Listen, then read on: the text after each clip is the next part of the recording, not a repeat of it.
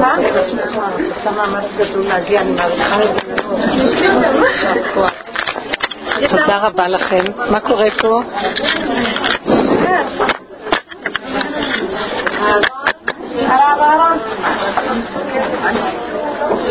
מה קרה? מה קרה פה? קרה משהו? שומעים? אני רואה שאתם עוד... שעומד שימשיך לעמוד, אולי זה יעזור.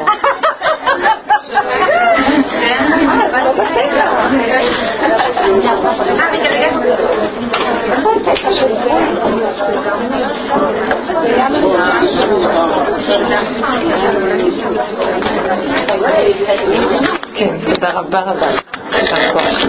ערב טוב. אני יודעת שיש קבוצה של בנות יקרות שנסעו היום להתפלל בקברות צדיקים והתפללו על כולנו. אז קודם בגלל זה לא הגיעו. קודם כל תודה רבה שבאתם. אם אור, אור יש, אל תתייאש.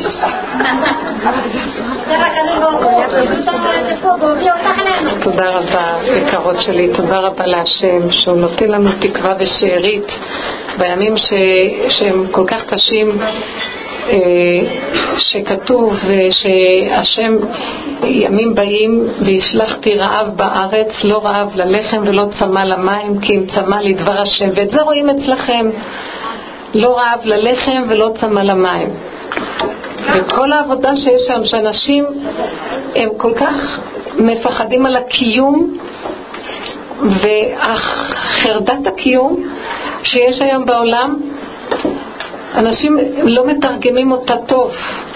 כל החרדה שיורדת לעולם היא חרדה מכוונת מלמעלה. כתוב באותות ובמופתים ובמורא גדול זה גילוי שכינה. כל פעם שהשכינה רוצה להתגלות, יש חרדה בעולם. ואתם רואים איך החרדה נתפסת. אם אין לנו כלים איך לעבוד עם זה, אנשים משתגעים, וזה החרדות שמופיעות היום. אבל היא בעצם טובה. הרעב שהשם ישליך, מהו הרעב הזה של העתיד לבוא הוא ישליך? והשלחתי רעב בארץ. לא רעב למים, לא רעב ללחם ולא צמא למים. אז הוא ישליך רעב. רעבים לתורה, רעבים לגילוי שלך. אז אם אנחנו מנצלים את אותו דבר, כי יש לנו כלים לנצל כדי להשתמש בזה בצורה נכונה, זה לתועלת הרעב הזה. החרדה הזאת לתועלת. שאנחנו נראה מה, איך, איך מנצלים רעב. מי שאין לו כלים, הוא חי כל הזמן בחרדה שאין לו מספיק, אין לו, אין לו, אין לו, אין לו, לא יכול לישון, אוכל ובוכה. כי יש לו תחושה של רעב. אתם מכירים את זה שבני אדם אוכלים והם רעבים? ויש היום בעיות של השמנת יתר בגלל זה. כי כל הזמן פוחדים שלא יהיה מספיק אז אוכלים. אז לא משתמשים באותה חרדה. נכון, כי אין להם כלים. מי שזוכה מקבל כלים איך לעבוד עם הכוחות שיהיו באחרית הימים, עם הבעיות שיהיו באחרית הימים. הם בשורשם לא בעיות, זה בעצם דבר טוב. ואיך נגיד על הרעב? רעב לדבר השם, אני רעב לדעת אותך, ריבונו של עולם, אני צמא להכיר אותך, צמא נפשי לאלוקים, לקל חי. מתי אבוא ואראה פני אלוקים? אני כבר גם אומרת לו, ריבונו של עולם, אני כבר לא יכולה לעבוד אותך בהסתרה. יגאל לנא ופרוס נא חביבי עליי. ויש בבית הזה של, של ידיד נפש, ארבע בתים, אתם מכירים את השיר הזה? מפייטים אותו בשבת. זה שיר של דבקות, ידיד נפש אב הרחמן, משוך חסדיך אבל הוא שומע אותי הרב. ידיד נפש, ידיד נפש, הרחמה. ושואך עבדך ארץ ממך, או ידיד נפש, תשאירו, אני זקנה כבר. נפש הרחמה, משועך עבדך אל רצונך, אוי אוי אוי אוי ירוץ עבדך. איפה הכינור? איפה הכינור? ירוץ עבדך כמו... להשתחווה אל מול הגורך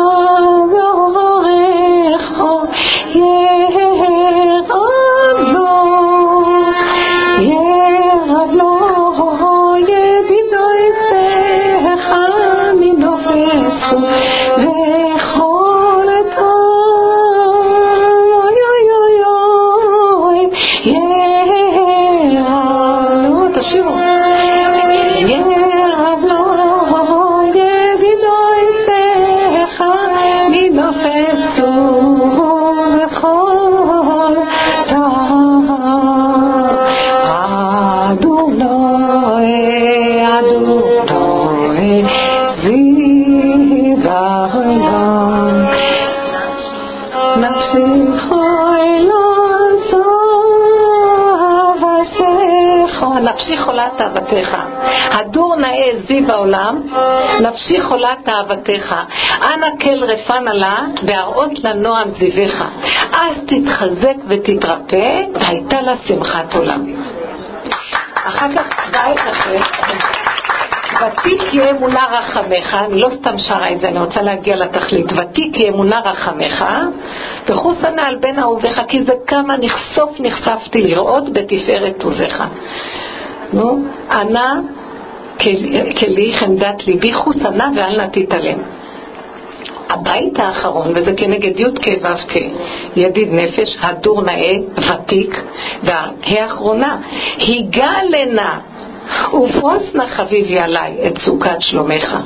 תאיר ארץ מכבודך, נגילה ונשמחה בך. אמן. מהר אהוב כי במועד וכוננו כימי עולם. עכשיו, הבית השני, שזה ההא השנייה, ה' וה', ראשונה וה' שנייה בשם הוויה. זה שתי השכינות, כתוב שיש שכינה עילאה ויש שכינה תתאה. העילאה והתחתונה. זה שתי השכינות שהן בעצם הקשר עם הבני אדם באופן מעשי. אז השכינה העליונה, זה נקרא עולם התשובה. אז אנחנו עושים תשובה וחוזרים אל השם ואומרים לו, הדור נאה זיו העולם, נפשי חולת אהבתך, אני חולת געגועים עליך. אנא כל רפן עלה, אני חולה, תרפא לי. איך תרפא לי? בהראות לנועם זיווך. אז תתחזק ותתרפא והייתה לה שמחת עולם.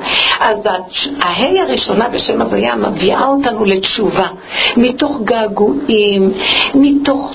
אתה נסתר, מה זה געגועים? געגועים זה ש...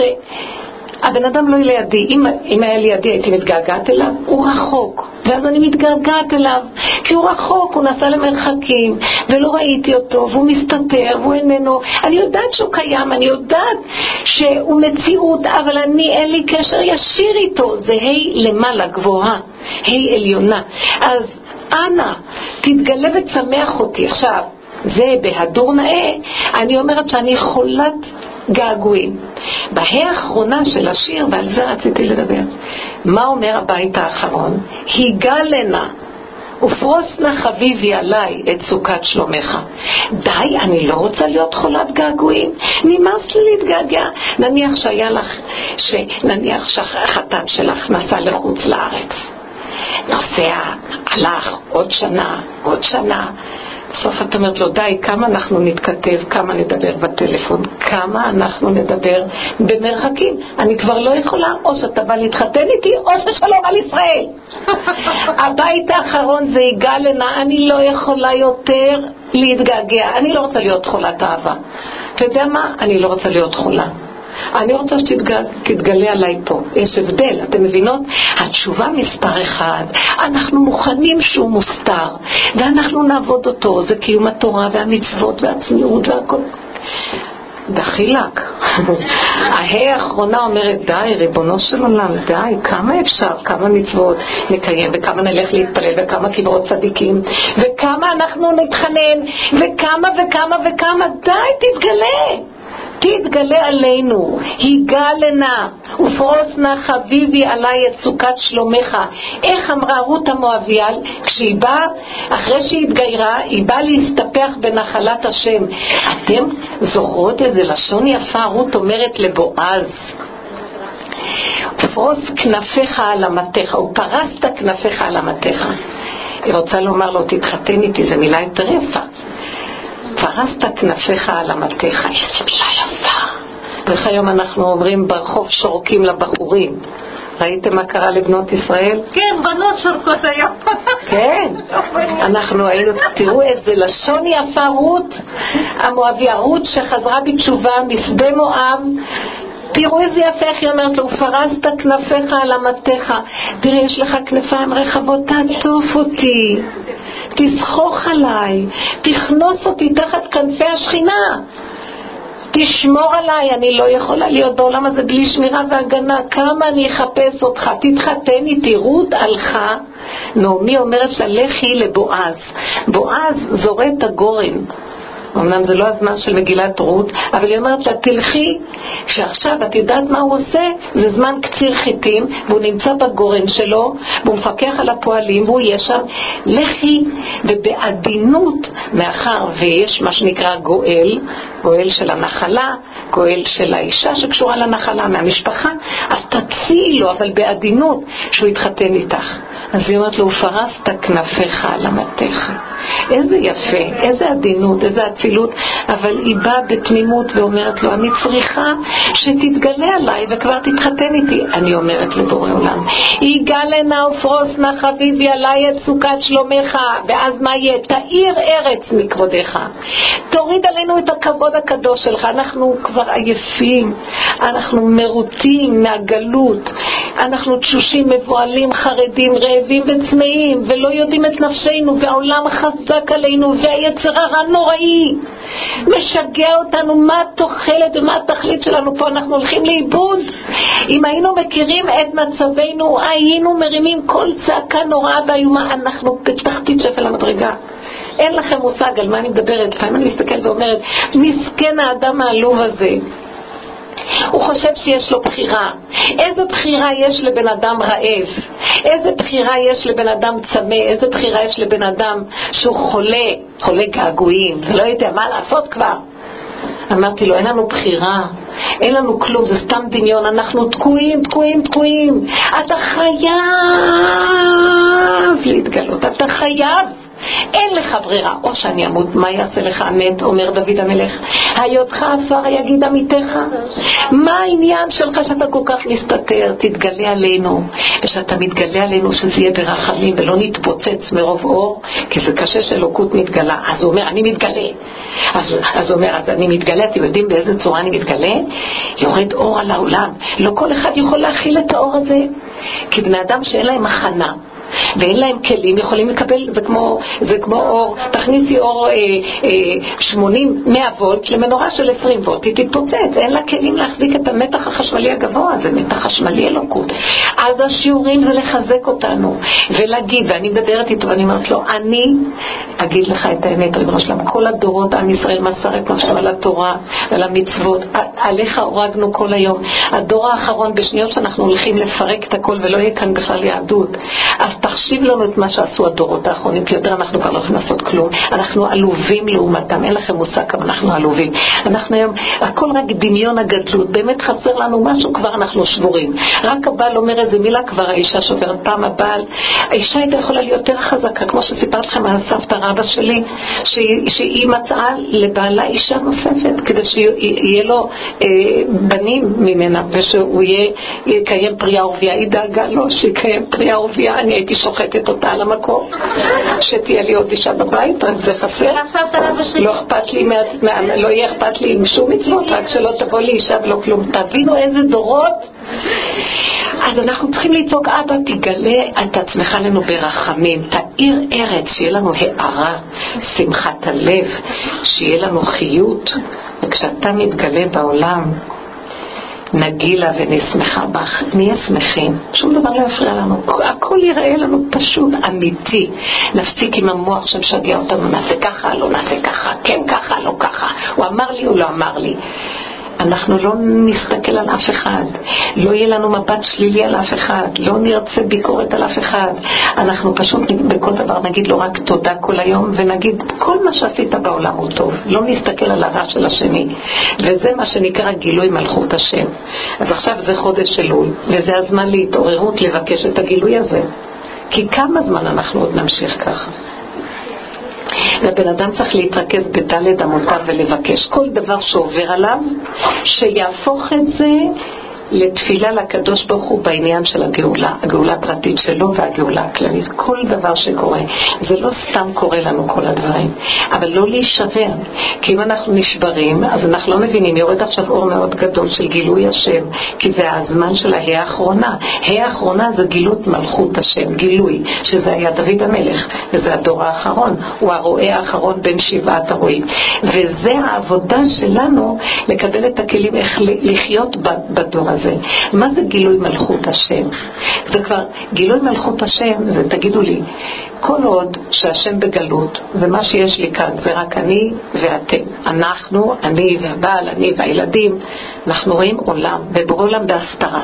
אז ברור שאני כל הזמן חיה, שאז אני רואה, הוא פחות, הוא יותר, אני רואה את העולם, ואז או שיש לי רגשי נחיתות או שיש לי רגשי גבות. או גאווה או ייאוש. אבל כשיתגלה השם, אני אוכל בכלל לדרג משהו? ליד הקדוש ברוך הוא מישהו יגיד, אני גדול, אני קטן, אני רוצה לשאול. אם אתה, תתארו לכם את המצב הזה שיהיה גילוי השם, מישהו יכול להגיד לשני, אתה לא יכול להיות כאן.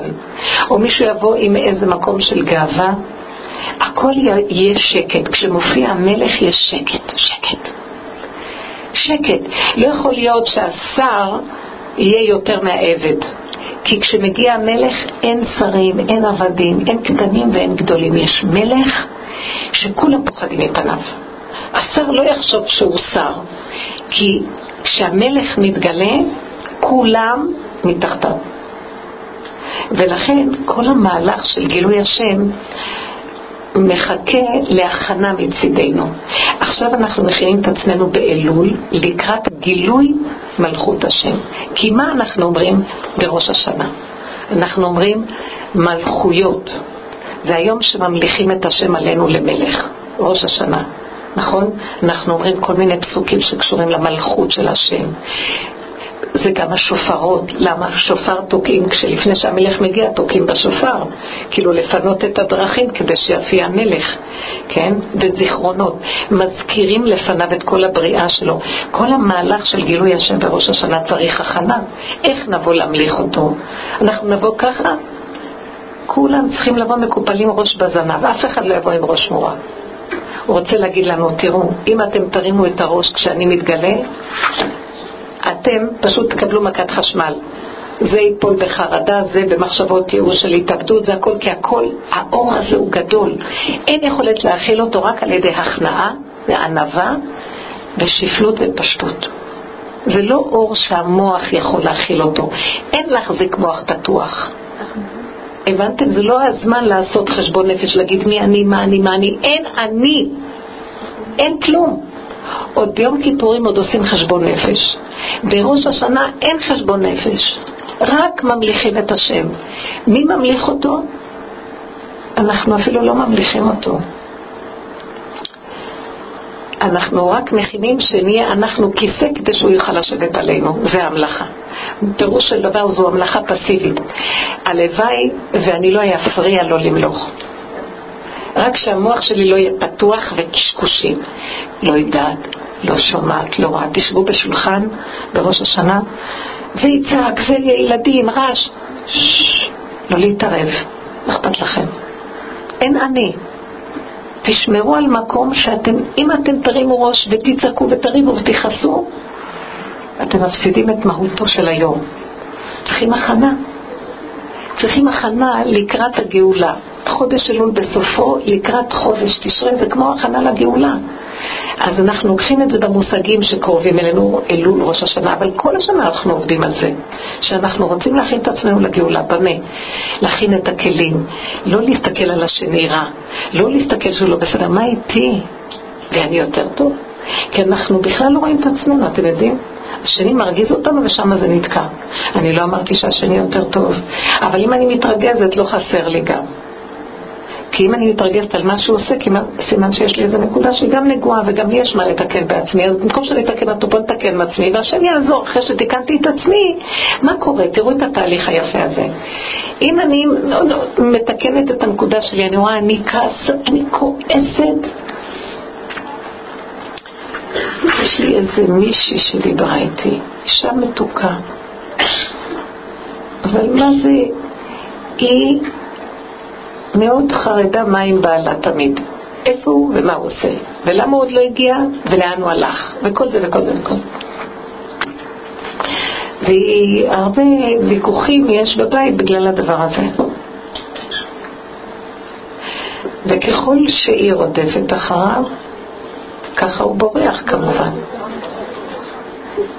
כי היא מפחדת מה, מה איתו, איפה הוא, מה עושה, אז ככל שהיא מפחדת, יכול להיות שהוא גם יעשה, כאילו הבן אדם זורק את האפשרויות. אז, אה, והדיבור שלי איתה היה, שמה אני אעשה בעניין שלו?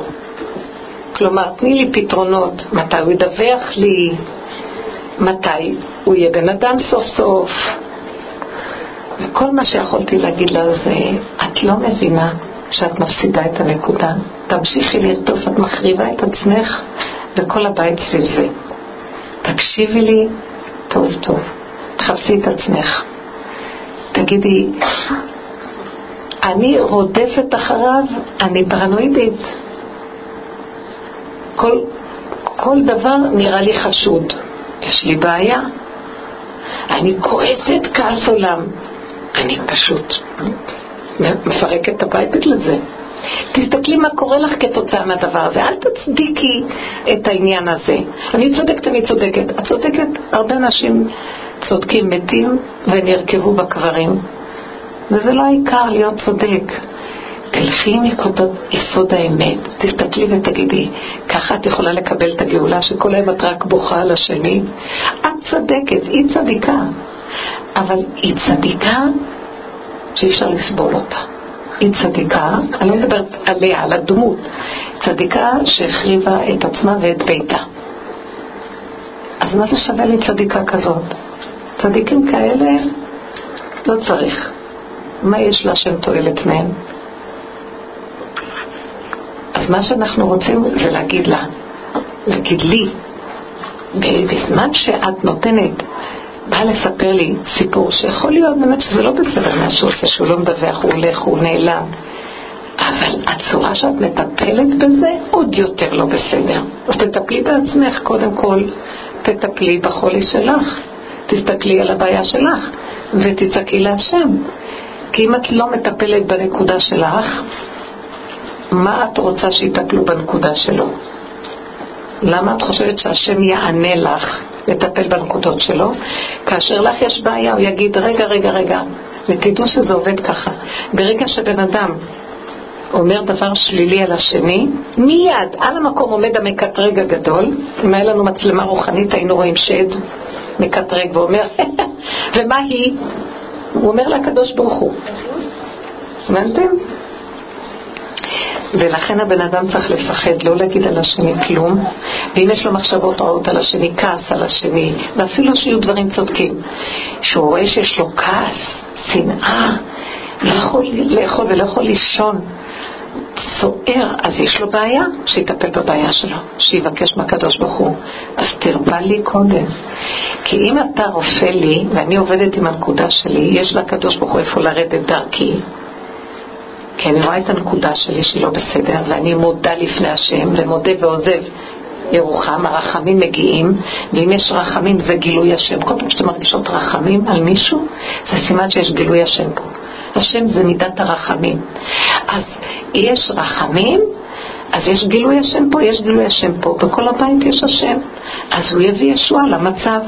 למה את חושבת שהשכל שלך עם הביקורת יביא ישועה? כי השכל יודע שזה צריך להיות, צריך להיות, לא צריך להיות, זה רק שכל. אני לא עובדת אם צריך, לא צריך, אני עובדת מה עכשיו המציאות, לא מה היה צריך להיות. עכשיו אני תקועה, תעזור לי, זה האמת, עכשיו, זה הבעיה שלי. לא לעבוד עם משהו עתידי, משהו של ככה צריך, ככה לא צריך. זה ספרייה של ביקורת. היום צריך לסגור את הספריות ולחיות עם האמת. מה האמת? אם אני כועסת עליו, אני יותר גרועה ממנו. אם אני כל היום רק חושבת ככה, יש לי תקיעות של אני פשוט כפייתית. אני, משהו דפוק אצלי. ולמה אני מזיקה לעצמי? מי נתן לי רשות להזיק לעצמי בעד אף אחד שבעולם? מה, אין לי, יש לי גם חיות, שכינה בתוכי, ואני מצערת אותה.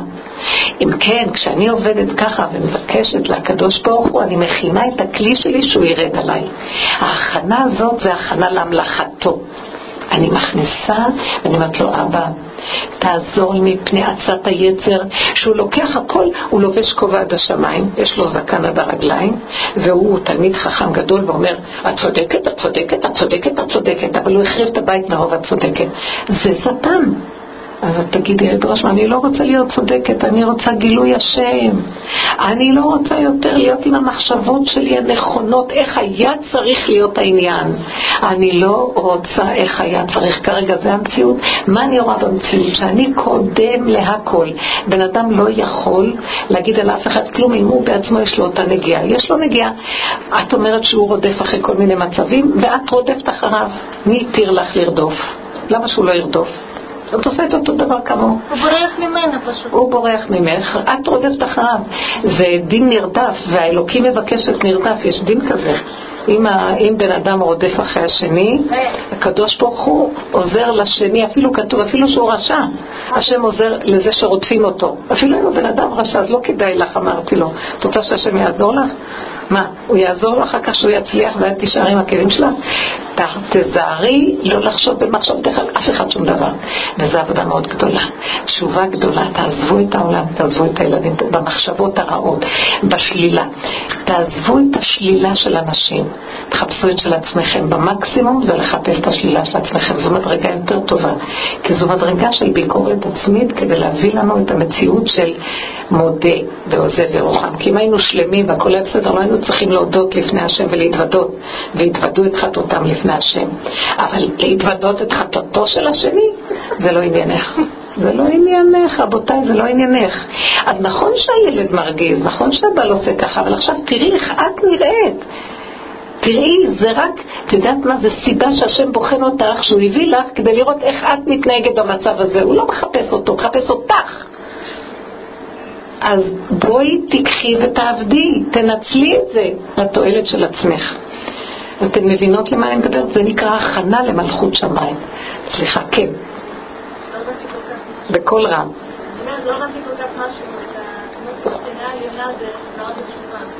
שמה? השכינה העליונה, יש שתי שכינות. השכינה זה שכינה מה?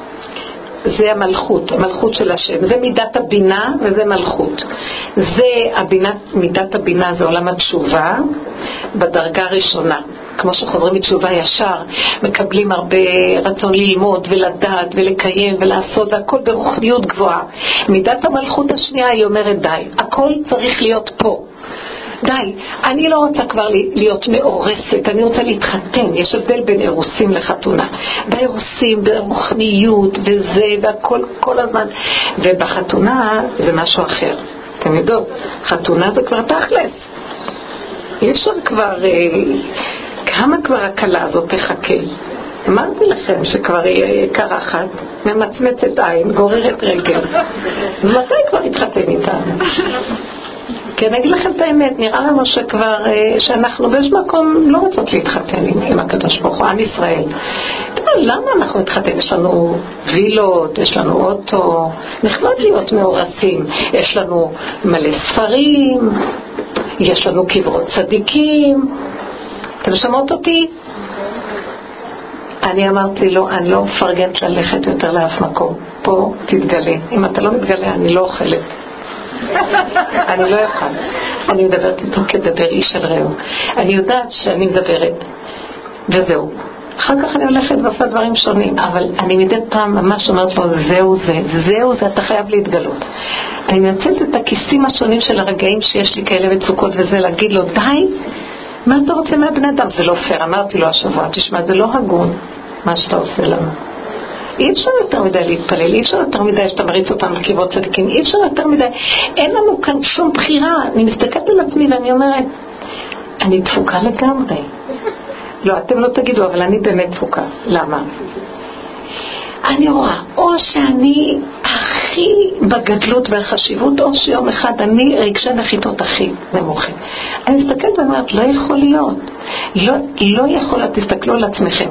או שאת צדיקה ואומרת את כל הטילים, רגע אחרי כן מישהו מרגיז אותך, את שונאת אותה. תגידו, זה נורמלי? אתם יודעים שאנחנו דפקים? אתם חושבים שאתם לא? לא, את לימדת אותנו להיות גולם, לא אכפת לי. לא אכפת לך כי את רואה את האמת, אבל קודם שנראה את האמת. אתם מבינים? אני אמרתי לו, ריבונו שלום, שמת אותנו בעולם, אנחנו מונעים על ידי מנגנון רשע שהורג אותנו. עץ הדעת טוב ורע. פעם אנחנו בגובה, פעם אנחנו למטה. או שאנחנו יושבים ככה, ורגע אחרי כן באה איזו ידיעה אחרת, אנחנו נשברים על המקום. ואנחנו עלובים, כי שמת אותנו באיזה, אנחנו כבולים, שבויים, בתוך מנגנון של כן ולא, טוב ורע, צריך לא צריך, נכון לא נכון. נמאס לי. ופעם, ותמיד זה היה ככה, מאכילת עץ הדת, אבל פעם היה כן, אחר כך לקח כמה שנים עד שנהיה לא. היום כן, לא כן, לא כן, את כבר לא יודעת מתי כן ומתי לא. רגע אחד כן, רגע אחד לא. זה כבר, זה כבר אנשים, אז אני אומרת לו, בנו שלום, אתה מבין, אתה ממחיש לי שאין לי בחירה בכלל. זה דבר ששולט עלינו ואנחנו לא יכולים, כמה עבודה נעשה, כמה מידות נתקן ונשארנו עצבנים, כמה מידות נתקן ונשארנו כך וכך, כמה צדקות ניתן, וכל יום אני מתה מפחד שלא יהיה לי מלא חודם אני אתן צדקה. אז מה אתה רוצה מהבן אדם? נגמר העבודה הזאת. אמרתי לו, תוציא אותי מעץ הדעת טובה. אני רוצה להיות שייכת לך. גולם. של אמונה תמימה פשוטה, ילד קטן שיש לו רק אבא אחד והוא לא יודע שום דבר. אל תיתן לי לבחור כלום, כי אם תיתן לי לבחור, אני אעשה את השטות הכי גדולה. אני כבר לא סומכת על עצמי, הבנתם? כשאני מדברת איתו ברמה הזאת, זה, זה המקום של תמלוך. היגע לנה ופרוס נא חביבי עלייך. לא רוצים יותר את כל ההשתדלויות, אבל אני כן עושה השתדלויות להמליך אותו, להגיד לו עוד פעם ועוד פעם ועוד פעם ועוד פעם, וגם עוד יותר, לא להישבר מזה שאני לא. ולא להתגאות מזה שאני כן, זו השתדלות מאוד גדולה, זה כל הזמן להישאר באמצע ולהתעקש. אל תריבו עם אף אחד. עם עצמכם לבורא עולם. אם אנחנו ננצל את כל הסיבובים שסביבנו, מה שקורה, המאורעות לעבודת השם אמיתית, תדעו לכם, הוא יתגלה עליכם. אבל אנחנו הולכים לאיבוד בילדים, ובבעל, ובחיים, ובסיבות, ומצדיקים את זה שזה החיים. אני לא מפרגנת שהחיים האלה יגנבו אותי, חבל לי על החיים כבר. הבנתם מה אני מדברת? עכשיו תיתנו לי דוגמאות מהחיים. כן. רציתי באמת בהמשך לדברייך לחזק באמת עם הבעל, הרבה פעמים ראיתי שאני באה אליו בטענה, כאילו אני רוצה להיות נורא צדיקה, למרות שמישהו נורא פוגע, אני רואה מישהו שבאמת פוגע, באמת לא מתנהג יפה, ולבעלי יש איזשהו היגיון בריא, הוא אומר לו, עד כאן את לא מתייחסת לאותו אדם שפוגע בחוקות. ראיתי שבסופו של דבר הצדיקות שלי לרעתי, והוא הרבה פעמים צודק, שהשם אה, שם אותו כי הרי שכינה ביניהם אה, לעצור אותי. כן, הוא אמצעי, הוא כלי, תשמעי, יפה. ידעתי שכאילו, בסוף באיזשהו מקום אני יודעת שהוא צודק, שהוא מאיר, לי את העיניים. אם היינו מתרכזים בעצמנו ולא במוח של הדבר, כלומר, את באה להגיד לו איזה דבר, ואת כולך משולהבת מהרעיון שאת מדברת, בדרך כלל בן אדם פה כשהוא מדבר, נכון? ואז השני אומר לך איזה דבר, לא, זה לא כמו שנראה לך. אם את לא מקשיבה, ואת הולכת עוד על השיגעון הכפייתי של המוח, הלכת לאיבוד. אם את עוצרת, רגע, מה הוא אמר? זה לא הוא אפילו, אה, הוא גם כן בא לייעץ לי, כאילו מי הוא בכלל? אל תתייחסו לבני אדם כאילו הם, זה בורא עולם מדבר. זה בורא עולם אמר לך תגובה, תעצרי ותרדי למטה ותגידי, ריבונו שלם, תעצור אותי מהטראנס שלי, כי אני לא שיפוטית עכשיו, אני לא יכולה לעבוד טוב עם, הש... עם השכל שלי, אז לא כדאי לי להתעסק איתו. אתה שלחת לי סיבה ממנו, בלי לחשוב. אם היינו עובדים על עצמנו, היינו רואים שהשם שומר עלינו לא ליפול, ולא לריב, ולא להתווכח, ולא לחטוף מכות, אבל אנחנו כפייתיים, מאמינים למוח והוא משגע אותנו, הבנתם? ואנחנו קופצים ורבים ומתווכחים עד שהוא מוציא לנו את המיץ. יש חולה בתוכנו, אתם לא מבינים? אל תיתנו לו, אל תפרנסו אותו, כי אם אנחנו נייבש אותו הוא ילך, הוא ימות.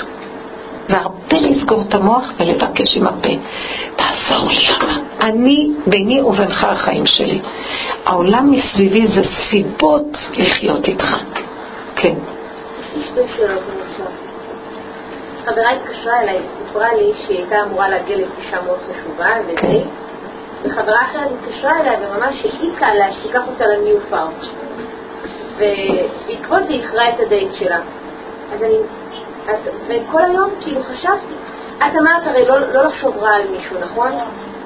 כי לא יכולתי באותו רגע במחשבה, קודם כל מה, האם זה חטא שאני במחשבה לא סובלת בעקבות זה מישהו? שרודה. בואי נחשוב, ננתח. למה לא סבלת אותה? מה זה, בן אדם 50 שנה מחכה לדייט. מה, כאילו, היא, רצינית? מהבוקר היא ניסתה להביא אותי לניו פארם? מה, היא אמיתית? זה נראה לי פשוט... אבל למה היא. עושה את זה כך? זה שהיא נסעה זה כבר בעיה רצינית. אבל, כאילו, ניו פארם זה לא... מה זה ניו פארם? כנראה עשתה משהו, אני יודעת כלום, אני יודעת מה. רצתה ללכת לקנות משהו, ואז היא הפסידה את הפגישה. זה איחרה, היא התאפרה. את לא חושבת שזה מת השם? כאילו, את כעסת על האי. למה כעסת על האי? מי כעס? זה ברמת העיקרון נראה לי. נכון. ברמה, עכשיו בוא ננתח את זה. אני עכשיו מוציאה את האזמל של הניתוחים. עכשיו, המוח שלה הוא ברמת העיקרון. עיקרון זה תמיד המוח, נכון? עקרונות זה שייך למוח, נכון? אה? נכון, אבל בעיקרון, העיקרון הוא המחשבה הראשונית, העיקר, היסוד הראשוני. אז בעיקרון מרגיז אותה, זאת אומרת, היא מקשיבה למוח, והמוח אומר לה, היא, אפשר לשנות אותה. איזה דבר היא עשתה עכשיו. ואת לא מבינה שיש שם שד, שהשם שלח אותו לנסות אותך. אם את תקשיבי לו ואז תשנאי בן אדם, או אם תגידי ככה. ברעיון אתה צודק, אני לא רבה עם העיקרון, כי הוא אחר כך מתחיל לריב קשה. אתה צודק בעיקרון, אבל באמת, זה כבר קרה. אז אולי יש בזה משהו שמאת השם הוא רצה את האיחור הזה, והכל לטובה, כל עכבה לטובה, וכל מצב לטובה. אז אני מתחילה עכשיו להכניס אמונה, ואז השנאה לדמות השנייה מתפוגגת, ואז תראו לבן אדם שיש לו שנאה, זה כמו שדונים בנפש שלו. זה לא טוב לבן אדם לשנוא, לכעוס, להתרגז, אה, להקפיד, לקנות. זה אוכל אותנו בעצמנו, אנחנו בעצם סובלים מזה הראשונים. אז למה אני הייתי מחובה להצדיק למה שכדאי לי שאני אסבול? בגלל שהשנייה משוגעת שעשתה כזה דבר. לא כדאי לי לסבול בשביל אף אחד. הוא תמיד מפת, מפתה את הבן אדם שכדאי לו לשנוא, כי זה מוצדק. אבל בינתיים הבן אדם גובע באמת, מרוב כעס ושנאה. מה זה מת? תדעו לכם, כל רגע בן אדם מת, כל מחשבה שלילית ממיתה. כל לשון הרע ממית. כל שערה וקנאה ממית. זה מיתה קטנה כזאת בתוך הנפש. למה שאנחנו נמות? לא אמות כי יחיה, אומר דוד המלך. הוא גילה את השד ואמר, לא רוצה. לא שייך לי, לא מעניין אותי. עכשיו את צריכה לעמוד על עומדך ולהגיד, תראי שאת שונאת אותה, שווה שאת שונאת. סליחה, לא שונאת, סתם, אני יודעת, התרגזת עליה. כאילו זה נראה לי הזוי. אנוכי. זה נראה למוח שלך הזוי. את צריכה לדעת שיש מי שמנהל את הדברים, ולתועלת הדבר הזה קרה. את יודעת, הרבה פעמים אני אומרת, נכון, מבחינת השכל, אני מבקרת את הדבר, זה נראה נורא. הרבה פעמים אני אומרת לעצמי, חכי קצת, תראי שפתאום תראי סיבות קטנות שיסבירו לך את התמונה הגדולה. העיקרון הוא עומד על, על הר גבוה והוא לא רואה את כל הדברים, הוא מנותק.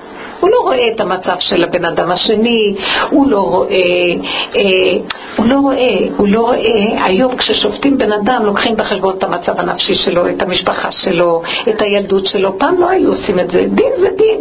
היום יש שקלולים נוספים וחלקים נוספים שהם משפיעים על העניין ולא רואים אותם.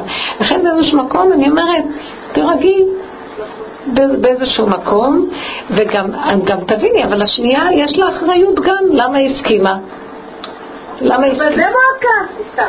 לא. לא את רואה, היא כל כך אוהבת את שתיהם, וכל כך דאגה להם שהייתה מוכנה כבר לשחוט אותם גם כן. זה ככה בדרך כלל, זה ברור. אני מבינה אותך, גם על זה כעסת. עכשיו אני יכולה להבין, האם עוד... לא, דווקא אמרת, באמת, לא, שאני כאילו מישהו, באמת שאני לא, אני כלום, אבל אמרתי לשנייה, לא אמרתי לשנייה כלום, כי השנייה באה מאוד רוצה לספר לי. אז אמרתי לשנייה, כאילו שזה פשוט השם סובב, כדי שהיא תדע לעמוד בנקודה שלה. יפה. את יכולה להציע, השם סובב את כל האיחור הזה כדי שתראי את עצמך. על מה איחרת? את נורא רוצה ללכת לקנות משהו כי את רוצה לראות יותר יפה לפגישה, את מתרגשת יותר מדי, יאללה, מי הוא בכלל?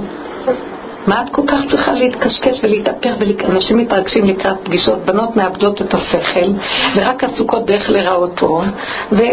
ובסוף כלום אין מזה. אז כאילו, את זה יכולת להגיד לה, את רואה, יותר מדי הלכת מסביב לעניין ולא לעניין עצמו. אפשר להציע מילה, אבל לא מתוך ביקורת שלילית. אבל באמת תסתכלי על עצמך. למשל, היית באה ואומרת לה, מה עשית, מה עשית? אני עוצרת ואומרת, תראי, תראי איך את נראית, ככה לא מדברים לבן אדם.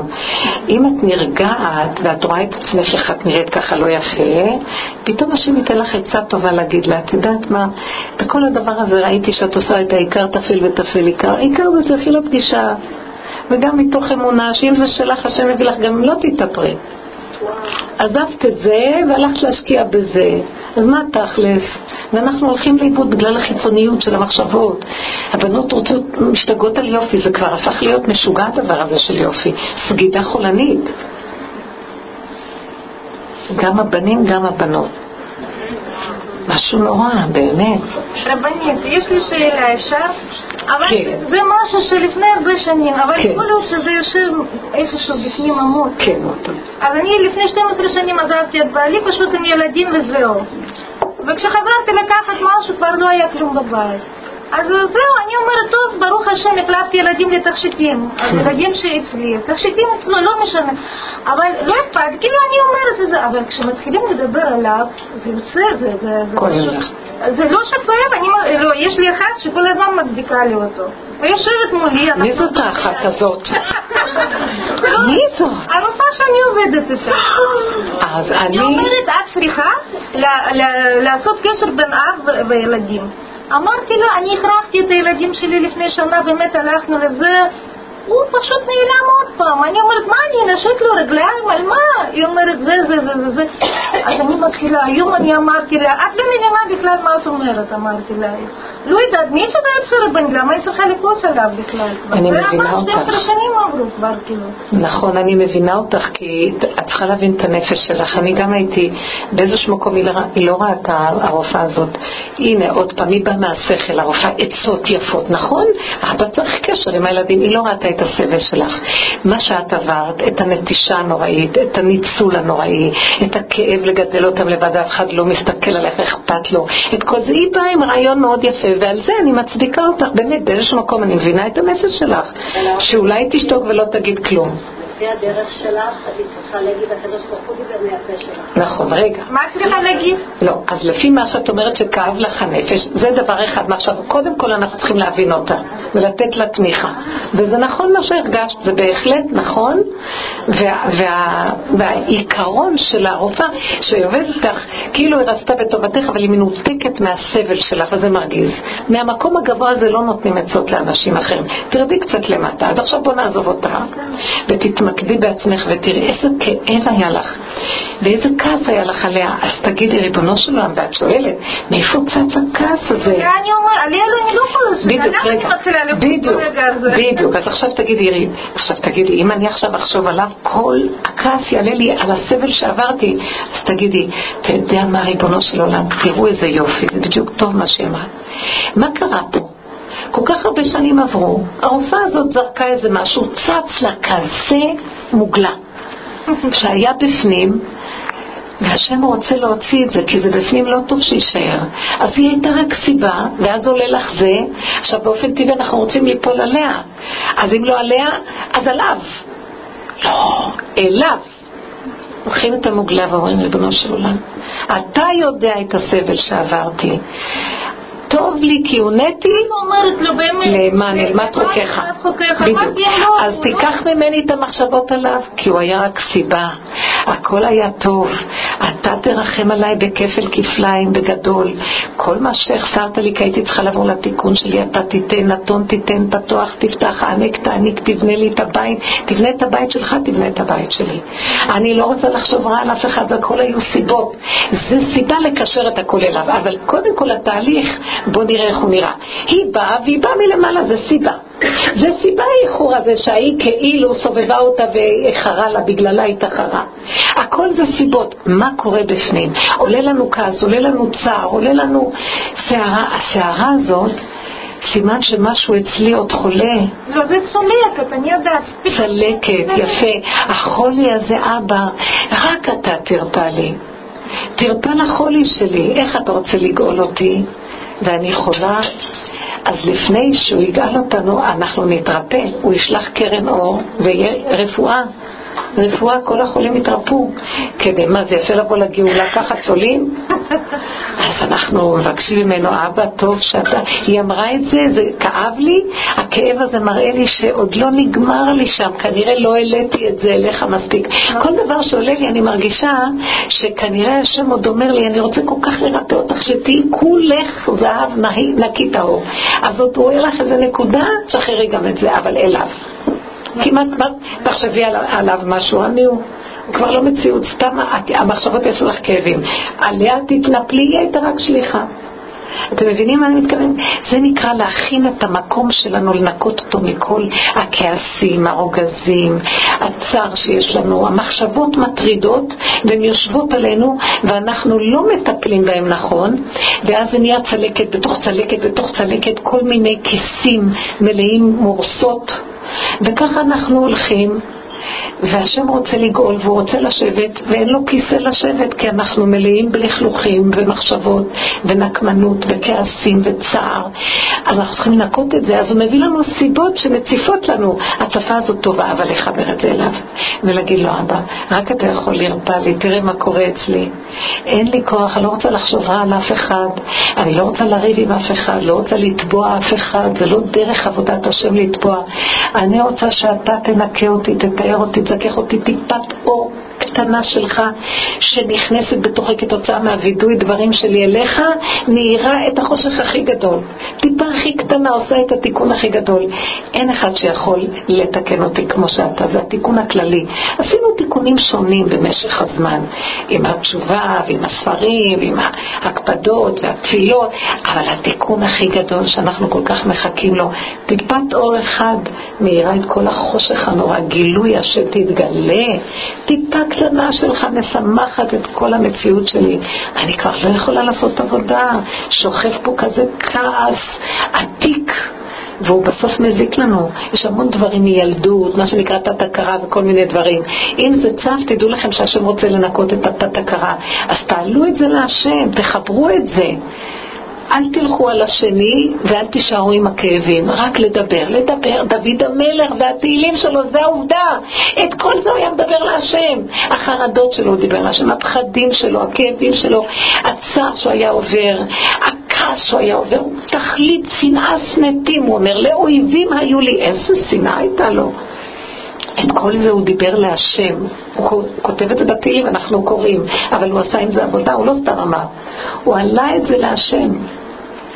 לכן עבודתנו היא היום עבודת נפש, לטפל בנפש, שום רופא נפש לא יטפל בנו, אין פסיכולוגים ואין פסיכיאטרים, רק את ובורא עולם. את הפציינט והוא הרופא, הוא הידיד נפש, הרחמן, את הבת שלו, הוא האבא. אין לנו למי ללכת, רק לאבינו שבשמיים, אבל תפתחו ותהיו ערניים. אם את לא תדאגי לעצמך, אף אחד לא ידאג לך, תישארו משוגעים, משוגעים פה. אין, אל תסמכו על כלום. כל מצוקה, כל כעס. במידות, המידות זה כל חולי הנפש. אם אנחנו תופסים אותם ומעלים את זה להשם וצועקים, תעזור לנו, אנחנו תקועים, אתם לא מבינים איזה ישועות קבלו.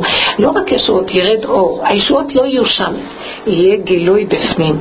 נקודה של שמחה, נקודה של רכות, נקודה של רגיעות, נקודה של העברה על המידות, ותרנות, רפואת הנפש. יתחיל להתגלות בתוכנו אור אחר.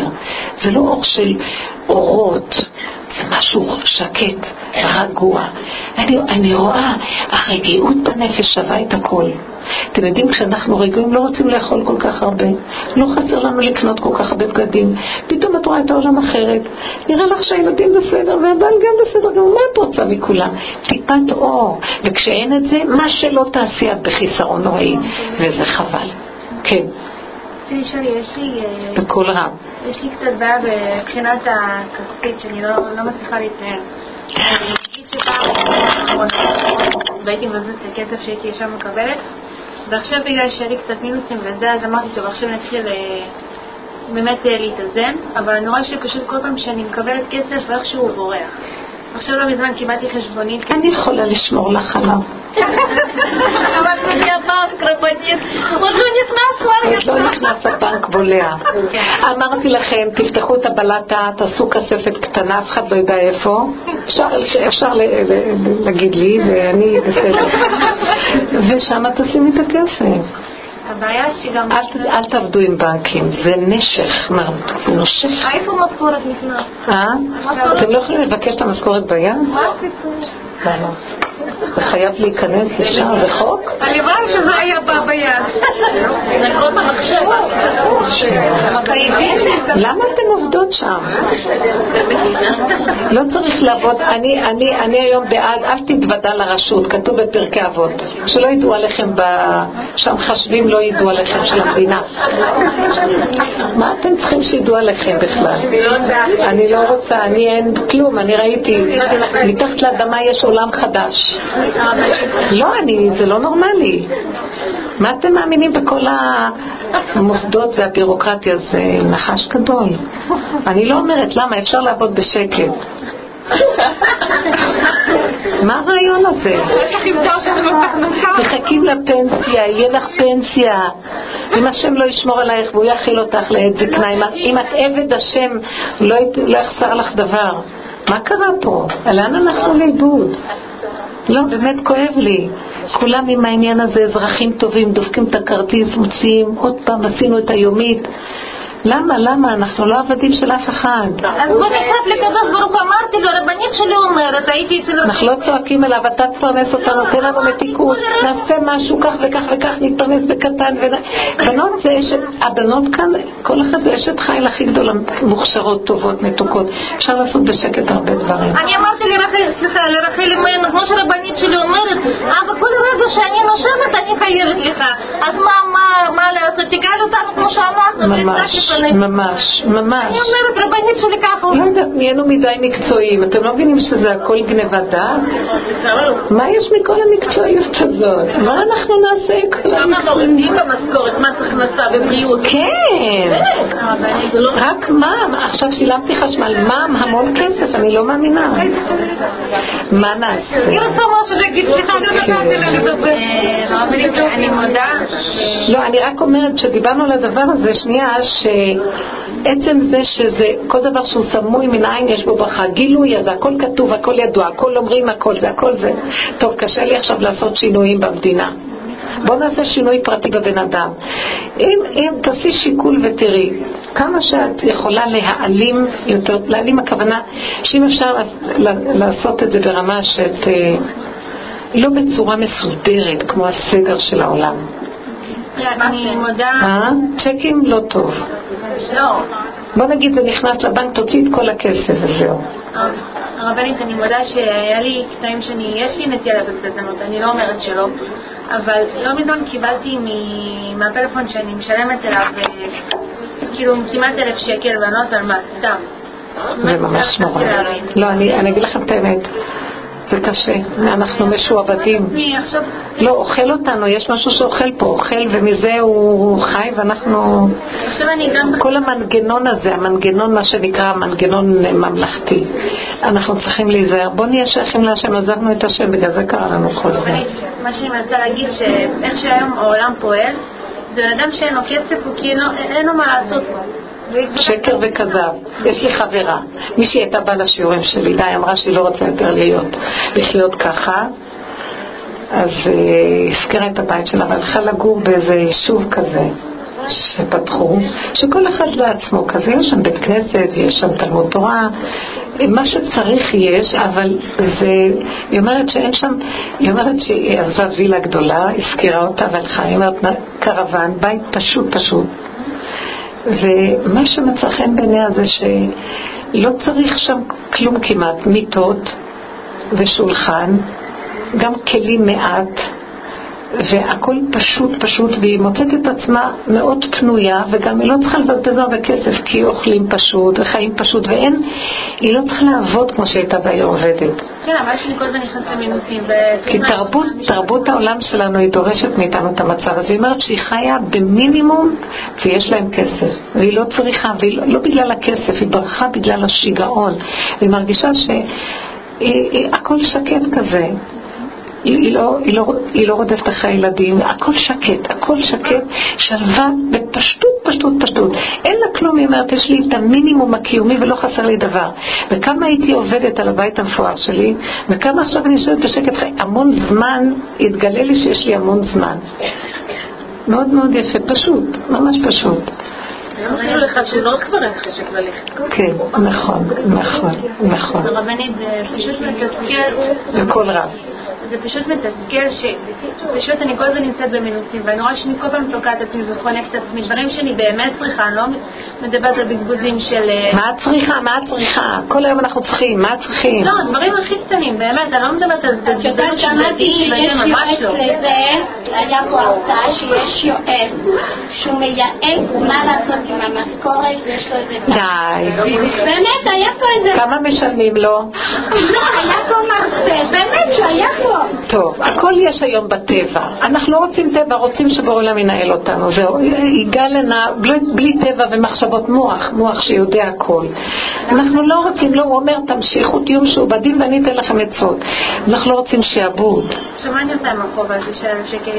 אמרתי, אולי יש מצב שיבטלו לי אותו, אבל זה מכניס אותי חדש, כאילו, עכשיו איפה אני אשנה? תצעקי לשם ותגידי לו, ריבונו של עולם, אני חיה בצורה לא נכונה.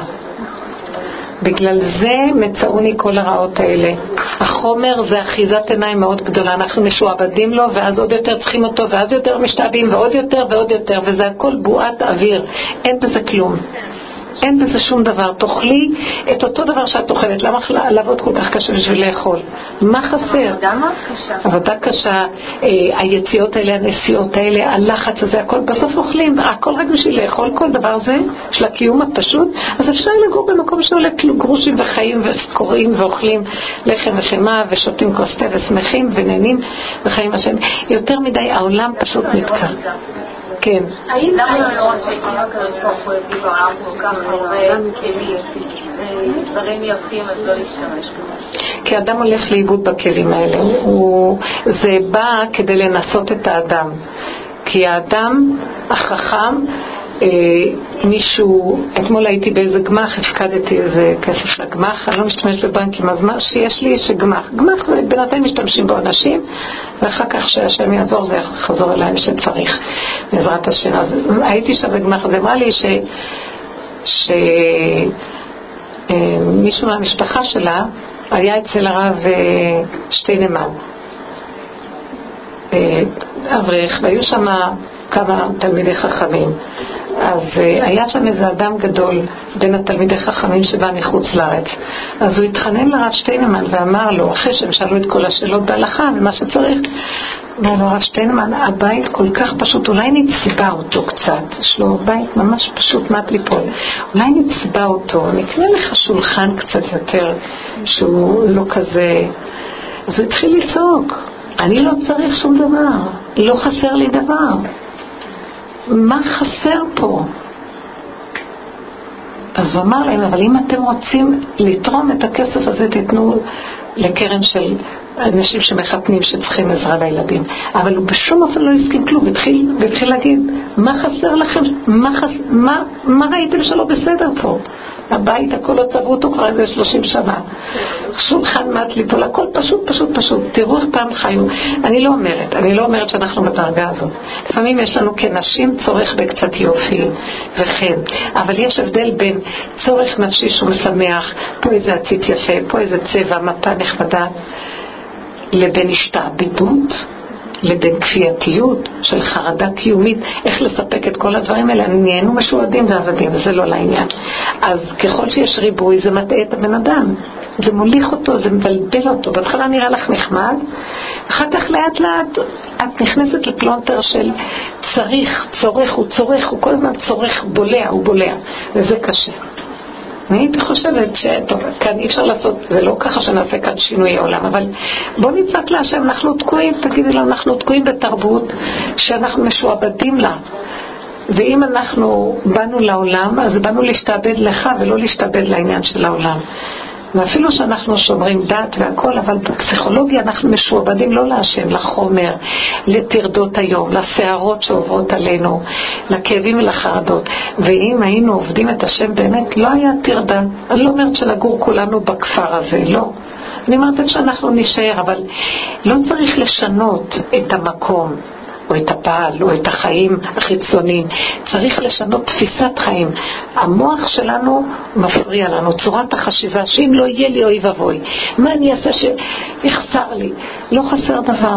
המוח שלנו חסר לו, הוא בתפיסה שכל הזמן חסר לו, מה שלא תיתן לו תמיד יהיה חסר לו. אז זה לא שאנחנו עכשיו נלך לספק לו את החיסרון, או שנגיד ייאוש, אין לי, אלא נגיד זה רק דמיון של מנגנון שכל הזמן חסר. אתם מבינים? זה, זה עץ הדת. כל הזמן נדמה שחסר. ולכן אנחנו באיזשהו מקום נעמוד ונגיד לא חסר לי דבר, מה שיש לי זה הכי טוב. אז הוא מביא עלינו הרבה כאבים מהצד הזה כדי שיום אחד נעמוד ונצעק. כאן יש שיגעון. הוא רוצה שנתעורר לדבר, לכן הוא מביא עלינו בעיות כלכלה. היום תראו איך סוגרים על האנשים. זה הזוי הדבר הזה, שמקצצים, מקצצים, מקצצים ומוסיפים עוד ניסים ועוד ניסים. זה לא, זה לא, לא יכול להיות, זה מהשם הדבר הזה.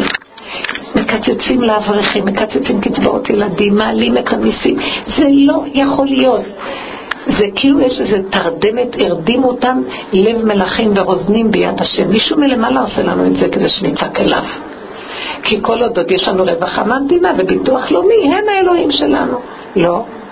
פתאום כולנו נראה את אלילי הזהב ואת כל השעבוד הזה ונצעק השם אם אנחנו לא נהיה קשורים איתך הלכנו לאיבוד.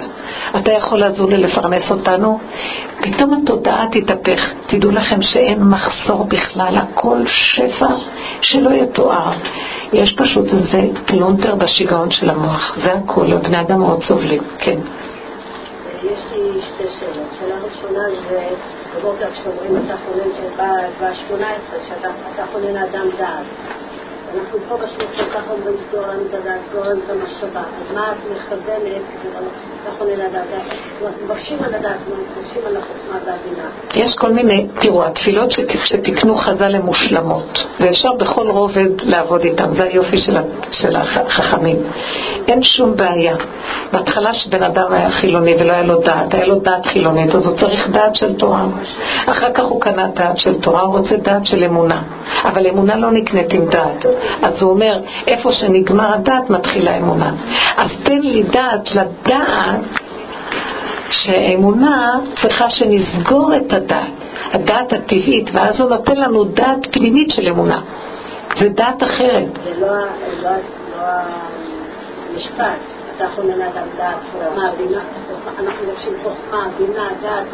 תקשיבי, גם אדם שהיה חילוני, גם בחוץ אנשים מבקשים דעת, אז הם הולכים ללמוד השכלה. אחר כך הוא חוזר בתשובה ואומר לא דעת כזאת, אני רוצה דעת כזאת. תמיד הבן אדם ירצה דעת, אבל עכשיו תלוי מה, במדרגה שאנחנו מדברים אנחנו רוצים את הדעת הפנימית, שהיא דעת של גילוי השם, דעת של יראת השם פנימה, שהיא לא הדעת הרגילה של המחשבה. אז לכן אנחנו אומרים לו, אתה חונן לאדם דעת, תן לי דעת לדעת איך לעבוד אותך. אז הוא אומר לי, תסגרי את הדעת, תוכלי לעבוד איתי. זה גם דעת. אני צריכה דעת שהיא מעל הדעת. זו תודעה יותר גבוהה מהתודעה הטבעית, או תודעה יותר גבוהה מהתודעה החילונית, אבל יש כל מיני מדרגות. אנחנו צריכים את הדת, אני אומרת לו, ריבונו שלם, מה זה בהיסח הדעת משיח בא? תן לי איך לעבוד, תן לי דת איך לעבוד על היסח הדעת. ברור שצריך גם דעת לזה, זה, זה משהו יותר גבוה מהדת הרגילה, כי זה דת שיודעת יותר מהדת הרגילה. היא יודעת איך לא לדעת, זה דעת. אבל היא, היא יודעת איך לעבוד. כי תמיד צריך דעת לכל דבר. על זה הם כיוונו, בכל המדרגות אפשר להתפלל וזה תמיד יכול להתלבש. כן, אתה חונן לאדם דעת לדעת. במקרה שלי אני אומרת לו, אבאלה, אני רוצה את הדעת ותודעה חדשה יורד לעולם. אור חדש על ציון תאיר אור, זה דעת. תוריד אור חדש, לא הדעת שאנחנו רגילים. מבינה? אז זה כן דעת, אבל זה כבר דעת אחרת. יש מקום לבקש, אבל דעת מסוג אחר. זה דעת אחרת. הנה עכשיו, אני אומרת לכם. היא אומרת אה, ככה, במילים אחרות היא אומרת ככה, תראי חסר לי פה אלף שקל, בוא נגיד חסר לי בגדים, חסר לי זה, חסר לי זה. אז אם היה לי לפחות 15 אלף שקל לחודש הייתי יכולה לשבת בסדר. אז אנא השם תן לי 15 אלף שקל לכסות את כל החובות. נכון, נדמה שזה יביא ישועה ואני ארגע. אז אני אומרת לה, בואי נדבר בצורה אחרת עם השם. בואי, יש לי דעת חדשה לתת לך. מה הדעת החדשה? ריבונו של עולם יושב כאן משוגע, שתמיד חסר לו, ואף פעם מה שאני לא אתן לו, לא יהיה לו. אז עכשיו תיתן לי 15,000 שקל, מחר אני אצטרך, מה, מחר עוד חודש אני אצטרך 30,000 שקל. אני השתגעתי כבר מה, מהצורת חיים הזאת. יש לאדם מנה רוצה 200, ואין אדם מת וחצי תאוותו בידו, אז אם אתה לא תרחם עליי מהדת הזאת, מהצורת חיים הזאת, תעשה לי כאן איזה ניתוח, תיקון. תתקן לי את ה... יש כאן איזה שיגעון פלונטר. תכניס לי דעת חדשה, שאני אראה שלא חסר לי דבר. למה אני צריכה לעבוד כל כך קשה בחנות כזאת? ובסוף אני מקבלת את המשכורת, והכל אני צריכה לתת, לא נשאר לי כלום. אני עובד, אז אני אשב בבית, וחבל לי, אני אוכל, לא, לא, לא יחסר ממני מאומה. נעשה דברים קטנים, ונאכל ונהנה, ונחיה לקיומיות הפשוטה, ונגמר. אז תיתן לי לחיות, תן לי שכל לראות שנתקעתי בדעת משוגעת. שאומרת לי, לא, אם לא יהיה לי, לא ילך לעבודה ולא ידפוק כרטיס ולא יהיה לי צ'ק ולא יהיה לי בנק, אני לא יכולה לחיות. לא. אז אני צועקת, תן לי דעת חדשה, אור חדש על ציון תאיר. ונזכה כולנו לאותו אור. שרק על ידי האור הזה נרגע ונגיד, זה פה משוגע. אבל עכשיו נכנסת מחשבה שאולי אני צריכה לוותר דברים שאני אוהבת ועושים אותי שמחה, כאילו זה גם דורש כסף. תעבדי עם זה עם הנקודות שלך, אבל כמובן את צריכה פשוט להיכנס ולנתח את זה ולראות איפה הנקודות שלך. בסוף תגיעי למה שאני עכשיו אומרת. עוד בהתחלה את אומרת, טוב, תעשי מיון, את לא צריכה את זה ואת לא צריכה את זה, בסדר. אחרי כמה זמן תגידי, אני, יש משהו במוח שתקוע. אני עוד חושבת שהכסף הוא מציאות והוא יביא לי הישועה. לא. בסוף אנחנו נתקן, זה נקרא תיקון התיקונים, זה כאילו התיקון השורשי של הדבר. הכסף זה הזיה, זה באמת הזיה, הוא מאוד חשוב פה, אבל זה הזיה. אני ראיתי שהשם הולך, השם הולך, אה, השם הולך לנתח, להוציא את הדבר הזה מהבן אדם. הוא יראה לנו שנוכל להתקיים בכבוד והכל יסתדר ולא יהיה כמו שאנחנו חושבים. הוא יסדר לנו ישועות בכל מיני צורות. וזה לא יהיה קשור בכמות של הממון. אתם מבינים? הוא הולך להביא לנו את המצב הזה. בגלל זה הוא עוצר וסוגר את כל המקורות של הטבע הטבעיים של החשיבה, שיהיה לנו כסף וצריכים זה. ואיך נחיה עכשיו? המון אברכים בוכים. איך נחיה? קצבאות ילדים? מה, מה איך נחיה? כאילו מדינת ישראל כל החיים החליטה אותנו. הלוא אנחנו עם של 3,500 שנה, לא הייתה, לא הייתה מדינת ישראל. ואיך חיינו בכל הדורות. מי שהחיה אותנו אז, יחיה אותנו פה. מי שעזר ליהושע בגלגל, הוא יעזור לנו פה. ורחמנא יתקר לנו, זכותי באברהם. מה, מה אנחנו חושבים בכלל פה? הבנתם איך הלכנו לאיבוד? אז לא ללכת לאיבוד. דוד המלך אומר, כן, טעיתי כשה עובד, בקש עבדיך. אני מבקש ממך שאל תעזוב אותי ואל תסתר פניך ממני, שאני לא אלך לאיבוד, כי העולם הזה יכול לטרוף אותי עם הבלבולים והשיגעונות שלו. תן לי להתיישר, תן לי לחיות איתך נכון. אל תעזוב אותי, אבא, אני לא רוצה להמשיך עם השיגעון. אני בעולם, אבל אני לא רוצה להיות שייך לו. אני בעולם, העולם הוא פה, אין לנו עולם אחר. אבל אנחנו רוצים להיות שייכים לתפיסה ולאור החדש של גילוי מלכות השם והאינטליגנציה היותר גבוהה שקיימת בבריאה אבל היא מוסתרת עכשיו. אנחנו לא רוצים יותר את צורת חשיבה שאנחנו חיים שהרסה לנו. רבים, מתגרשים, בלאגן עם הילדים, בעיות פרנסה, זה הכל שקר של פלוטר של חשיבה. אין מחסור ליראיו והכל בסדר, הבעל בסדר והילדים בסדר. זה משהו דפוק בצורת הראייה שלנו, והוא מטעה אותנו ושובר לנו את המציאות של החיים. ואת הצעקה הזאת נפנה לבורא עולם ונגיד לו, תציל אותי מהשד הזה, מהשיגעון הזה והמנגנון הזה שממנו אני פועלת. זה נקרא תשובה. להתעורר, לעשות תשובה, להכיר את הבלגן שאנחנו שרויים בו ולצעוק להשם שהוא ימלוך עלינו, כי אין לנו מלכות אחרת. אין לנו מלך אלא אתה. תודה רבה לכם, הדקות שלנו. יישר כוח.